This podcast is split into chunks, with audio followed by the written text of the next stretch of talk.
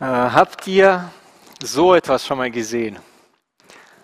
Hat, hat, kennt jemand sowas? Ja, ein paar. Also diejenigen, die sich jetzt gemeldet haben, ihr gehört wahrscheinlich zu den Menschen, die hier schon einmal mit beteiligt waren an der Gestaltung des Gottesdienstes in einer ja, leitenden Funktion. Also so sehen die Dokumente aus, mit denen wir unsere Gottesdienste erstellen.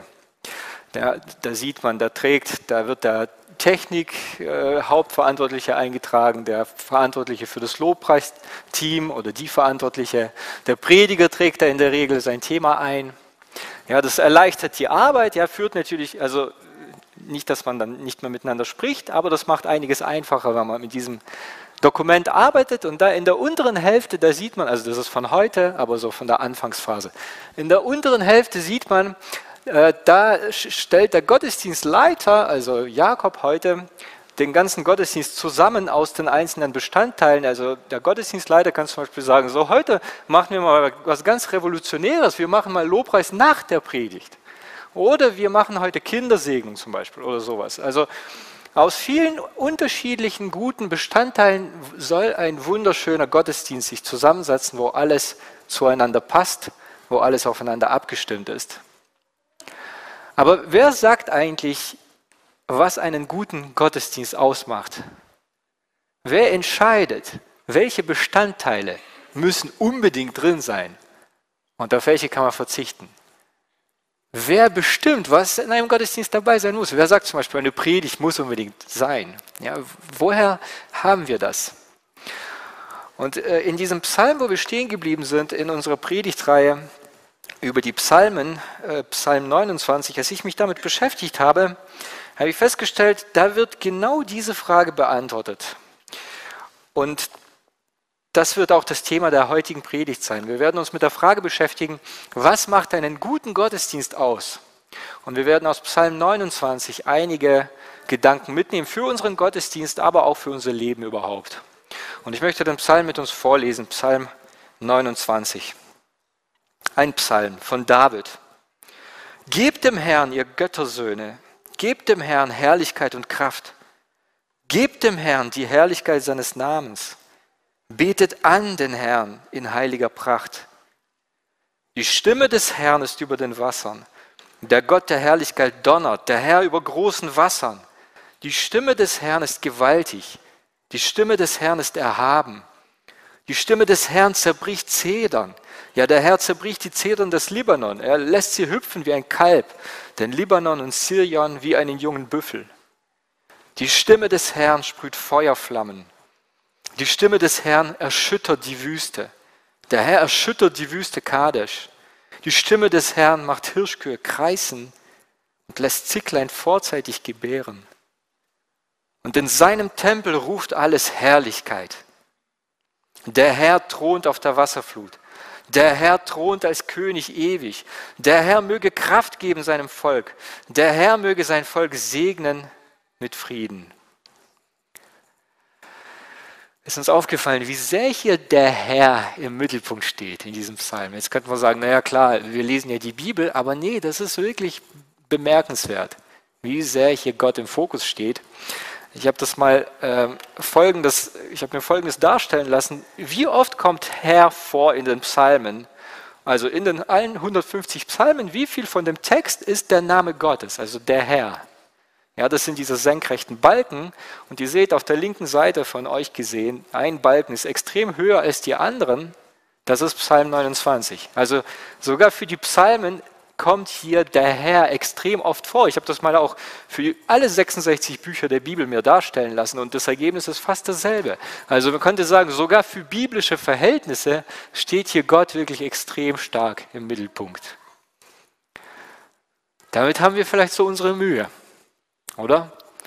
Wir wollen doch, dass wir im Mittelpunkt stehen in unserem Leben.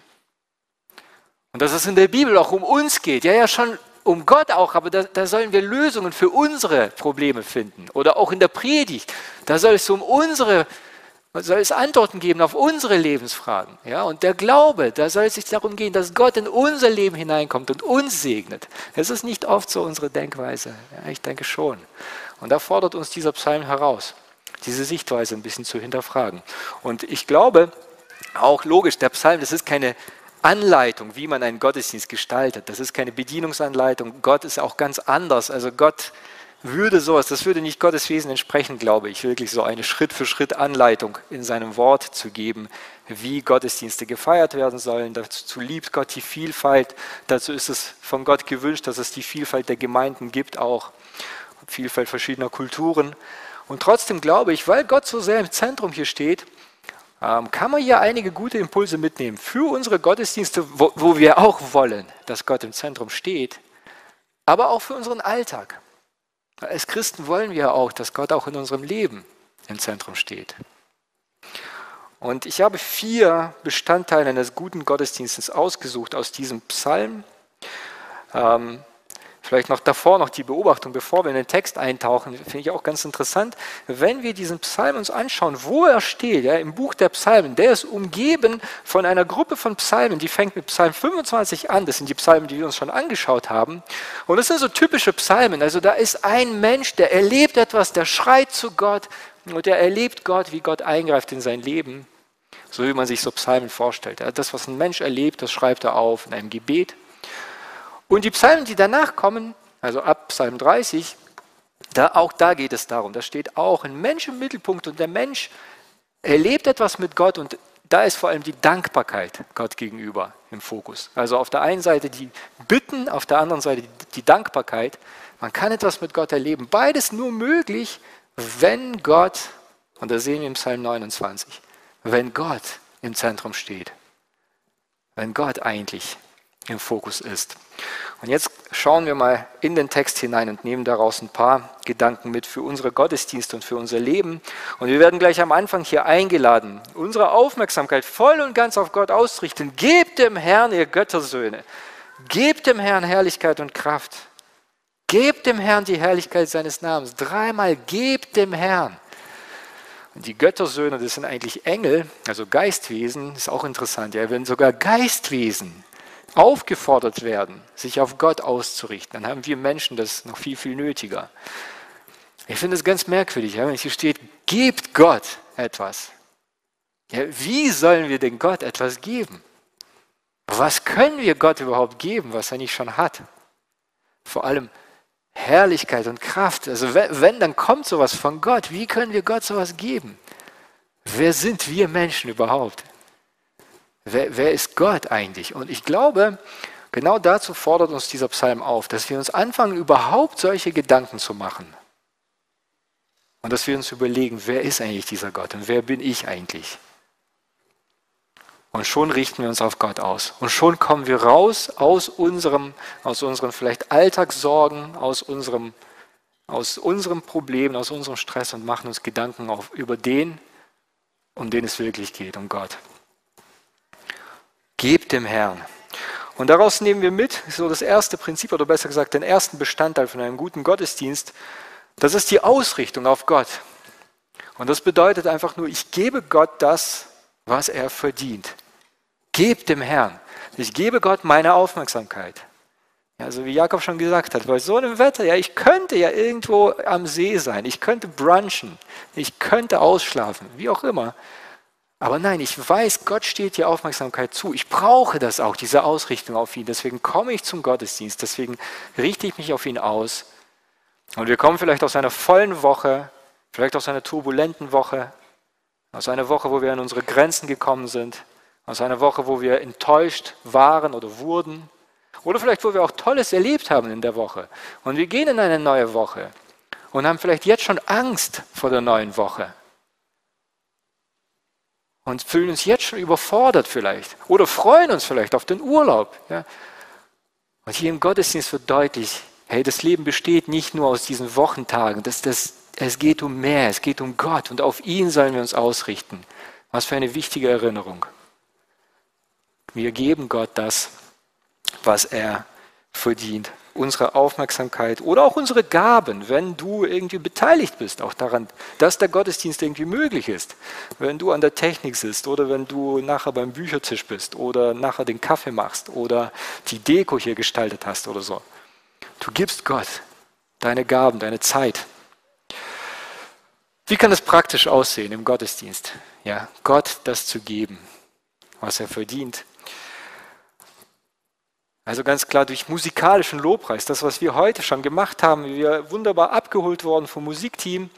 Äh, Herr, ich suche deine Ruhe, fern vom Getöse dieser Welt. Das, das passt ja perfekt. Ja, wir richten uns jetzt auf Gott aus und hören auf das, was er zu sagen hat. Durch die Lieder. Und das finde ich auch interessant, ja, was hier steht, oder die, die, die Gewichtung, die Gewichtung, die wir hier haben. Ja. Dreimal gebt dem Herrn und einmal betet an den Herrn. Also, was ist richtige Anbetung? Was ist Anbetung? Anbetung ist, ich gebe Gott etwas. Anbetung ist nicht, ich lasse mich berieseln, ich lasse mich füllen, ja, ich, ich, lass, ich, ich konsumiere jetzt, sondern ich gebe Gott jetzt etwas. Ich drücke nur aus, Herr Gott, ich gehöre sowieso dir. Und ich komme zu dir und ich gebe dir das, was ich ansatzweise zu bieten habe, das gebe ich dir jetzt. Das sollen wir in unserer Anbetung deutlich machen. Also kann es sein, dass unsere Gemeinden oder in unseren Kirchen, dass da unsere Anbetungslieder, unsere Lobpreiszeiten, dass sie vielleicht qualitativ auf einem sehr, sehr hohen Niveau sind, sehr, sehr gut Performance, sehr, sehr gute Performance, aber dass da trotzdem so eine Lehre ist, weil wir vielleicht nicht mit dieser Haltung kommen, Herr, ich möchte dir jetzt etwas geben. Ich freue mich darauf, dir das zu geben, was dir zusteht. Ich war vor einem Jahr in Rumänien äh, an der moldawischen Grenze, als da diese ganzen Flüchtlingswellen waren und habe da ein bisschen ausgeholfen. Und äh, relativ spontan bin ich dann in einer Dorfgemeinde eingeladen worden zum Predigen. Dorfgemeinde, wirklich so 50, 60 Mitglieder maximal und der Altersdurchschnitt war auch so 50, 60. Ja. Und wir haben die erste Stunde, also wirklich die ersten 60 Minuten mindestens vom Gottesdienst, da wurde Gott einfach nur angebetet in Liedern. Ja, in Liedern zwischendurch auch gebetet, zwischendurch wurde Buße getan, aber sonst hat man einfach gesungen, eine Stunde lang. Und die, also es war unglaublich, die Wände haben gebebt dort. Diese Babuschkas dort, die haben sich verausgabt. Also man hat das gespürt, das sind Leute, die wollen, die haben, die lechzen danach, in Gottes Gegenwart zu kommen und Gott das zu geben, was, was Gott verdient. Das war unglaublich. Ja. Gebt dem Herrn Herrlichkeit und Kraft.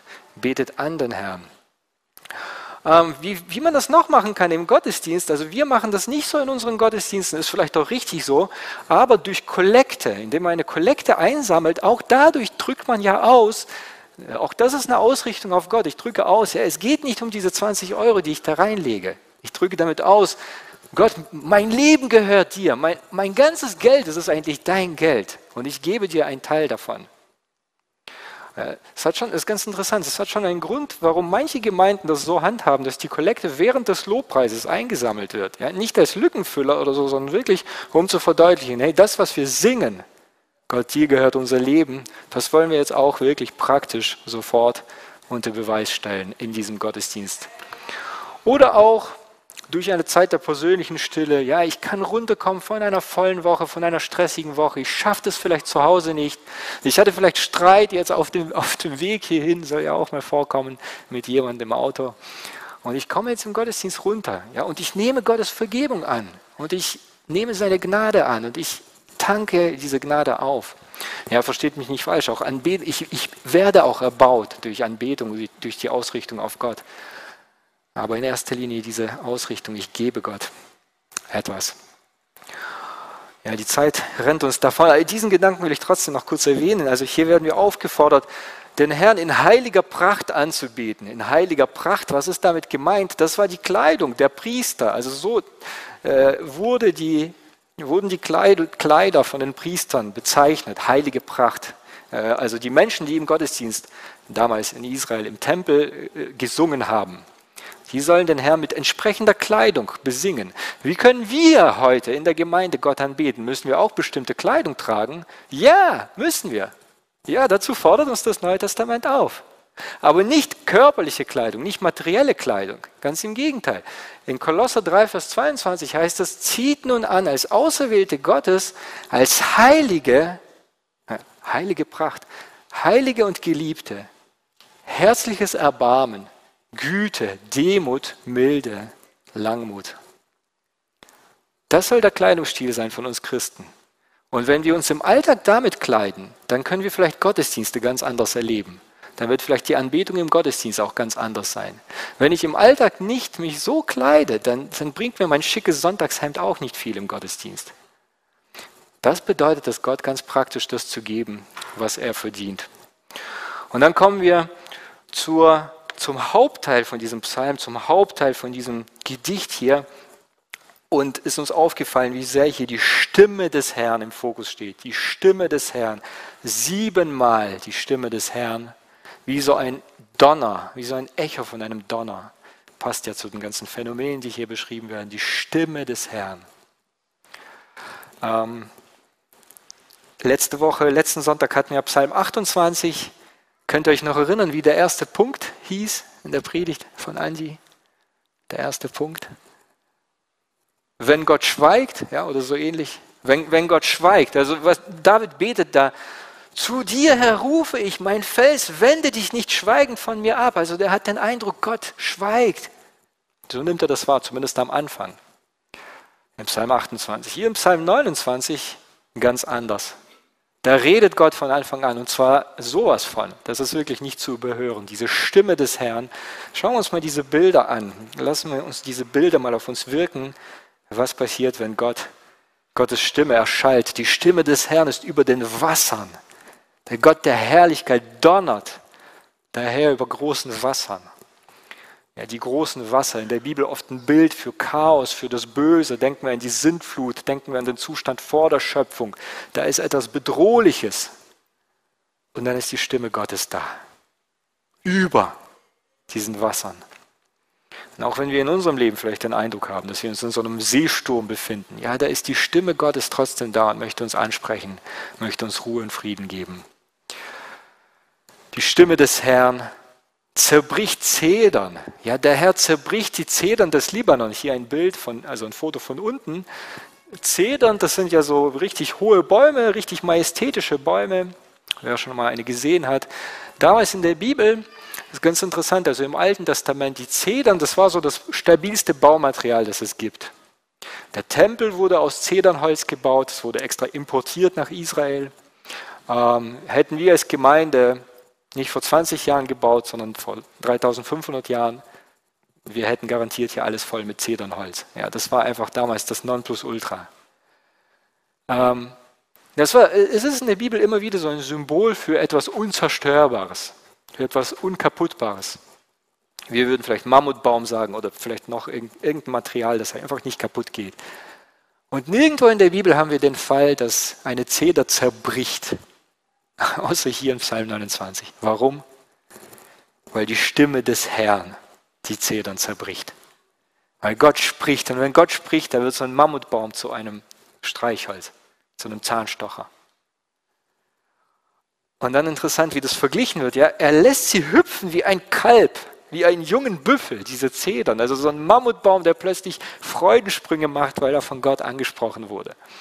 Finde ich auch ein tolles Bild. Ja, ich habe Menschen kennengelernt, das waren nach außen hin so richtige Zedern. Ja, so richtig so über alle Zweifel haben, durch nichts aus der Ruhe zu bringen. Völlig unbeeindruckt von allem. Die haben geweint wie Kinder, wenn sie vom Wort Gottes getroffen wurden. Wie, wie ist es bei uns? Ja, trifft uns Gottes Stimme manchmal so, dass auch wir hüpfen wie die Kälber, dass auch wir Emotionen zulassen. Vielleicht auch nach außen hin zeigen. Oder sind wir eher so Zedern? Stabil, alles läuft, perfekte Fassade nach außen, unerschütterlich in jedem Sturm, in allen Umständen.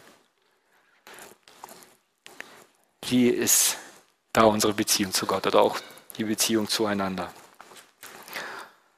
Die Stimme des Herrn, die zerbricht Zedern. Und die Stimme des Herrn sprüht Feuerflammen oder erschüttert die Wüste. Die Wüste Kadesh, auch interessant, ja, dieses Detail hier. Davor in Vers 6 geht es um die Zedern von Libanon. Libanon, das war im Norden von Israel gesehen. Äh, äh, Kadesh, das war im Süden von Israel gesehen. Also die Aussage ist klar, ja, ob im Norden oder im Süden, ob im Osten oder im Westen, ob irgendwo in der Tundra bei irgendwelchen Urvölkern oder bei in Quechua irgendwo in Peru oder in Bosnien oder in Jordanien. Die Stimme des Herrn ist überall zu hören, bis heute noch. Und Menschen werden immer noch davon getroffen und Menschen werden immer noch davon angesprochen, weil Gott überall spricht. Und die ist unveränderlich, diese Stimme Gottes. Und die Stimme des Herrn macht Hirschkühe kreisen und lässt Zicklein vorzeitig gebären. Das ist auch faszinierend. Ja? Also ähm, da ist irgendein Potenzial da in der Stimme Gottes, dass neues Leben einfach entsteht. Ja? Und ich denke hier natürlich, es geht nicht um Menschen, das wäre auch kein, kein, sehr, kein sehr angenehmes Bild. Ja, so eine vor, frühzeitige Geburt kann ja auch gefährlich sein. Aber ich glaube, das Bild ist trotzdem eigentlich positiv. Ja, da kommt etwas Neues zur Welt. Ich habe das als Kind mal beobachten können. Ja, ich war meine, meine halbe Kindheit bei meiner, meiner, Oma und meinem Opa auf dem Dorf verbracht und sie haben Tiere gehabt, Nutztiere und dann, wenn dann so ein Kalb zur Welt kam oder so Ferkel, das ist schon sehr faszinierend. Ja, plötzlich ist da so ein neues Geschöpf da und steht auf vier Beinen. Ja. Und hier ist die Aussage, ja, dass, dass die Stimme des Herrn, sie hat diese Kraft in sich. Da ist plötzlich neues Leben. Ja, und jeder, der das erlebt hat in seinem Leben, der, jeder, der ein Kind Gottes ist, der die Geburt von oben erlebt hat, der weiß auch, wie sich das anfühlt. Der weiß, was es bedeutet, wenn neues Leben eingehaucht wird von Gott. Das ist die Stimme des Herrn. Und jetzt kann man diese ganzen Bilder, also es wird dem jetzt nicht gerecht, diese ganzen Bilder, ich glaube, die kann man nicht einfach so zusammenfassen in so einen nüchternen, in so einen nüchternen Satz. Ich mache es jetzt trotzdem mal als ein Bestandteil des guten Gottesdienstes, können wir hier mitnehmen. Äh, Gottes Wort. Wir hören auf das, was Gott sagt. Ja, das wird dem nicht gerecht natürlich, wie, wie das hier beschrieben wird, die Stimme Gottes. Trotzdem werden wir eingeladen, ja, auf diese Stimme zu hören. Und jetzt könnte man vielleicht sagen, naja, ich würde ja gerne, aber ich höre Gottes Stimme halt nicht akustisch. Ich habe Gott noch nie so gehört wie so ein Paulus bei seiner Bekehrung oder wie auch immer oder so ein Mose aus dem brennenden Busch. Wie soll ich denn die Stimme Gottes hören? Naja, wenn wir in die Bibel hineinschauen, dann stellen wir fest, das ist auch nicht, nicht der Regelfall, dass Gott wirklich akustisch wahrnehmbar hört, äh, gehört wird. Meistens wird Gottes Stimme wirklich indirekt eher gehört. Bei den allermeisten gläubigen Menschen ist es so. Wir haben in der Bibel allein auch schon einen Hinweis darauf, im Buch äh, 5. Mose gibt es einen schönen Vers in äh, 5. Mose 30, wo uns deutlich wird, wie diese Stimme Gottes funktioniert. Und dort heißt es in Vers 10, wenn du der Stimme des Herrn deines Gottes gehorchst, sagt Gott hier zu Israel, um seine Gebote und seine Ordnung zu halten, die in diesem Buch des Gesetzes aufgeschrieben sind. Das heißt, die Stimme, Stimme des Herrn, das ist Gottes aufgeschriebenes Wort. Das war bei Israel damals so, das ist bei uns heute umso mehr der Fall, weil wir die ganze Bibel haben. Und wir haben sie in den verschiedensten Übersetzungen. Wir haben sie in, äh, die eine Übersetzung verständlicher als die andere. Wir sind da so privilegiert. Und da können wir die Stimme Gottes wahrnehmen. Ich habe mal ein Ehepaar kennengelernt, vielleicht kennt ihr auch solche, vielleicht haben wir sogar solche in der Gemeinde, ich weiß es nicht. Die haben sich das Ja-Wort, das sie sich gegeben haben bei der Trauung, das haben sie aufgenommen und die Aufnahme in Schallwellen dargestellt. Ja, irgendwie Ja, ich will oder halt Ja mit Gottes Hilfe, irgendwie so. Und dann haben die das grafisch bei sich zu Hause aufgehängt. Ja, könnt ihr das nachvollziehen, was ich meine? Und, und jetzt hängt das Ja-Wort bei Ihnen zu Hause und Sie erinnern sich jeden Tag daran, ja, wir haben uns ein Versprechen gegeben und äh, es ist so, als ob man sich das Ja-Wort ja ständig neu sagt. Ja. Finde find ich ein gutes Bild auch für das, was, was wir im Wort Gottes haben heute. Ja. Da hat Gott gesprochen, der allmächtige Gott. Und diese Stimme, die, haben, die ist zu Papier gebracht worden und die haben wir jetzt hier, wurde festgehalten, damit wir davon Gebrauch machen. Und wenn wir das wirklich tun, wenn wir wirklich davon Gebrauch machen und auch im Alltag uns diese Zeit nehmen, dann werden wir all das erleben, wovon hier die Rede ist. Vielleicht nicht eins zu eins so, aber wir werden diese Auswirkungen in unserem Leben erleben. Und deswegen, wie kann es praktisch im Gottesdienst aussehen? Ähm, auf Gottes Stimme zu hören. Ja, logisch, die Predigt. Ja, wenn, wenn, wenn hier die Stimme Gottes hier so einen zentralen Stellenwert hat in diesem Psalm und so viel, so stark im Mittelpunkt steht, dann ist es ja auch klar, dass im Gottesdienst die Predigt ähm, da sein sollte. Alles andere ist selbstverständlich heutzutage in Kirchen leider, dass das Wort Gottes wirklich gepredigt wird. Aber auch in dem, was Menschen mit Gott erleben. Wir würden vielleicht Zeugnis dazu sagen. Ja, und ich meine es nicht nur von Missionaren oder nicht nur von Täuflingen, ist auch sehr, sehr gut, aber auch, was jeder von uns, der im Alltag mit Jesus unterwegs ist, davon erzählen. Und das kann ermutigen. Und da kann Gott sprechen zu einem, manchmal sogar mehr als durch eine Predigt. Oder eher, weil es einfach passender ist. Oder auch in der Seelsorge im Anschluss. Ich meine jetzt nicht so diese regelmäßige Seelsorge, wo man Sitzungen hat, da auch, aber ich meine jetzt auch im Gottesdienst. Ich komme mit etwas, mich beschäftigt vielleicht etwas, ich möchte nicht damit beladen zurückgehen in die nächste Woche. Und ich rede mit jemandem, ich suche das Gespräch, ich höre ein Wort Gottes mit, ich unterhalte mich mit jemandem und ich nehme Gottes Stimme darin wahr. Oder auch in den Liedern, die wir singen. Deswegen ist es auch so wichtig, dass wir gute Texte, Lieder mit guten Texten haben und nicht irgendwas Oberflächliches. Also Gottes Wort, wir hören auf das, was Gott sagt. Dazu lädt uns dieser Psalm ein. Ja, jetzt die letzten Teile des Psalmes, keine Angst, das ist jetzt deutlich weniger. Ähm, die sind aber trotzdem sehr, sehr wichtig, die letzten beiden Elemente. Hier werden wir eingeladen zu antworten auf Gottes Stimme. Ja, jetzt ist Gottes Stimme erschallt. Was macht es mit den Menschen? Vers 9. Und in seinem Tempel ruft alles Herrlichkeit. Alles ruft. Nicht nur jeder, alles ruft Herrlichkeit. Das lässt keinen kalt. Also der Tempel, das war so der Ort, wo Gottesdienst gefeiert wurde, wo Gott anwesend war. Und wenn hier der erste Bestandteil des Gottesdienstes passt und man auf Gott ausgerichtet ist und der zweite auch passt und Gott spricht, dann, passt, dann führt es dazu, dass wir Menschen bewegt werden, dass wir alle in diesen Lobpreis einstimmen und rufen Herrlichkeit. Und dann ist man nicht mehr damit beschäftigt, ja, zu, sich die Fragen zu stellen, ja, die Lieder, sind die wirklich modern genug? Oder die Beispiele vom Prediger, passen die wirklich? Oder wie sieht die Deko aus? Passt das überhaupt vorne auf der Bühne? Das wird alles völlig zweitrangig, weil man von der Stimme Gottes ergriffen ist, weil man darauf hört. Und alles rückt in den Hintergrund.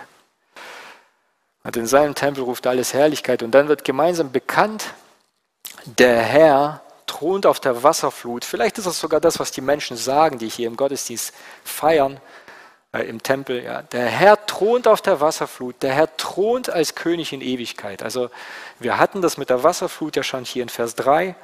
Die Stimme des Herrn ist über den Wassern. Und hier wird das nochmal betont. Also die, die Wasserflut, ja, die Sündflut mit anderen Worten. Da ist etwas Bedrohliches. Da ist ein Ozeansturm. Und ich will aber trotzdem bekennen, selbst in so einem Sturm, da sitzt Gott auf seinem Thron. Da ist Gott unerschütterlich. Und auch wenn es in meinem Leben danach aussieht, als ob ich in so einem Sturm gerade bin oder als ob ich untergehe, ich will trotzdem bekennen, Gott sitzt auf dem Thron. Ich fühle mich nicht danach, aber ich will das bekennen, weil ich weiß, dass das wahr ist. Das ist das, wozu wir hier eingeladen werden. Gottes Königsherrschaft anzuerkennen und zu bestätigen, ja Herr, du sitzt auf dem Thron und nicht mein Problem und nicht meine Krise und nicht ich selbst auch sogar in meinem Herzen. Also das ist der nächste Bestandteil des guten Gottesdienstes. Wir bekennen, dass Gott König ist und das ist nichts anderes als Anbetung. Das ist nichts anderes als zu sagen, Gott geht in die Richtung vom ersten Vers, ja, vom ersten Bestandteil. Ich gebe Gott, was er verdient und du bist der König und ich gebe dir die Ehre, die du als König bekommst. Wir bekennen, dass Gott König ist. Dieses Bild des Königs ist ja für uns auch, glaube ich, auch wenn wir in unseren Liedern manchmal davon singen, aber das ist für uns, glaube ich, doch eher fremdartig. Wir, wir kennen sowas nicht aus unserer, aus unserem Land, aus unserer Regierungsform. Ich war letzte Woche, hatte ich das Privileg, äh, ich war da in London mit meinem kleinen Bruder, der hat zum 18. Geburtstag eine Reise nach London bekommen. Ja, und ich durfte als Begleitperson sozusagen mit dabei. Und ähm, das ist faszinierend. Wir waren unter anderem da am Buckingham Palace, wo der König ist, und haben die Wachablösung uns angeschaut. Also quasi, wo die Wachen alle 48 Stunden, die werden ausgetauscht sozusagen. Und es ist unglaublich, was für eine Zeremonie das ist, was für ein Aufwand betrieben wird. Nur, dass diese Wachen ausgewechselt werden. Da gibt es eine Musikkapelle, da werden Straßen abgesperrt, da stehen Tausende von Menschen und machen Fotos davon. Nur für diese Wachablösung. Und da wird einem bewusst, wenn man da so steht, auch diesen Palast sieht, äh, der König von England, der spielt in einer anderen Liga als Alex Dahlinger. Der, der König, der lebt in einer anderen Welt als du und ich. Das ist eine andere Welt. Und, da wird einem auch bewusst, was es bedeutet, dass es einen König gibt. Ja. So ansatzweise wird es einem bewusst. Und ich glaube auch, wenn wir uns bewusst machen als gläubige Menschen, dass Gott der rechtmäßige König ist, in unserem Leben. Ich glaube, auch da werden wir anders, auch das wird etwas mit uns machen. Auch da werden wir anders unser Leben führen. Also wir bekennen, dass Gott König ist. Im Gottesdienst wollen wir das tun. Das wollen wir heute jetzt auch tun, wie schon angeklungen ist, direkt nach der, nach der Predigt in Form von musikalischer Anbetung, musikalischem Lobpreis, in Form von freien Gebeten, darauf antworten, was man von Gott gehört hat darauf reagieren, zu zeigen, Herr, das lässt mich nicht kalt, das hat mich angesprochen. Aber was eigentlich noch wichtiger ist, wie man das praktisch umsetzen kann, das ist, indem ich in meinem Alltag so lebe, als ob Gott wirklich der König ist. Indem ich im Alltag beginne, in allen Bereichen meines Lebens Gott die Königsherrschaft zu überlassen. Und das fängt aber wiederum im Gottesdienst hier an, indem ich schon im Gottesdienst sage, ein Bereich, ich, ich suche mir einen Bereich aus, ich suche mir einen, Aspekt aus und, und sage, hier möchte ich bewusster dran gehen in der kommenden Woche. Hier möchte ich dafür beten, Herr, ich möchte in diesem Bereich wirklich dich noch mehr König sein lassen in meinem Leben, weil ich merke, ich schaffe es da nicht oder weil es zu kurz kam in letzter Zeit. Ich picke mir wirklich eine Sache raus, ja, bevor man sich alles vornimmt und die Welt zu verändern und ein neuer Mensch zu sein ab morgen und das sowieso nicht schafft und dann enttäuscht ist, dass nichts klappt. Nee, wirklich nur einen Gedanken mitnehmen und dann da wirklich aber den, den also darauf ähm, mal Acht geben im Alltag. Und damit aber jetzt schon im Gottesdienst anfangen. Das ist Anbetung, das ist nichts anderes als das. Das passiert im Gottesdienst, dazu ist ein Gottesdienst auch gut. Ich habe da ein gutes Zitat ähm, mitgebracht vom, von einem äh, Professor Stefan Schweier aus seinem Buch Gottesdienst Verstehen, Gestalten, Feiern. Also ich empfehle ja sehr selten Bücher weiter in, in, in Predigten, mache ich normalerweise nicht. Aber das ist wirklich ein gutes Buch. Also das, das, das wird nicht dein Glauben revolutionieren, das wird sowieso kein Buch, außer die Bibel. Also es ist einfach ein sehr, sehr feines Buch, wo ein, ein Mensch, der sich wirklich sehr, sehr gut damit auskennt, der hat damit, der hat habilitiert über dieses Thema und das, der das sehr, sehr praxisnah einfach beschreibt, worum es beim Gottesdienst geht. Also ich kann es wirklich total empfehlen, echt ein gutes Buch.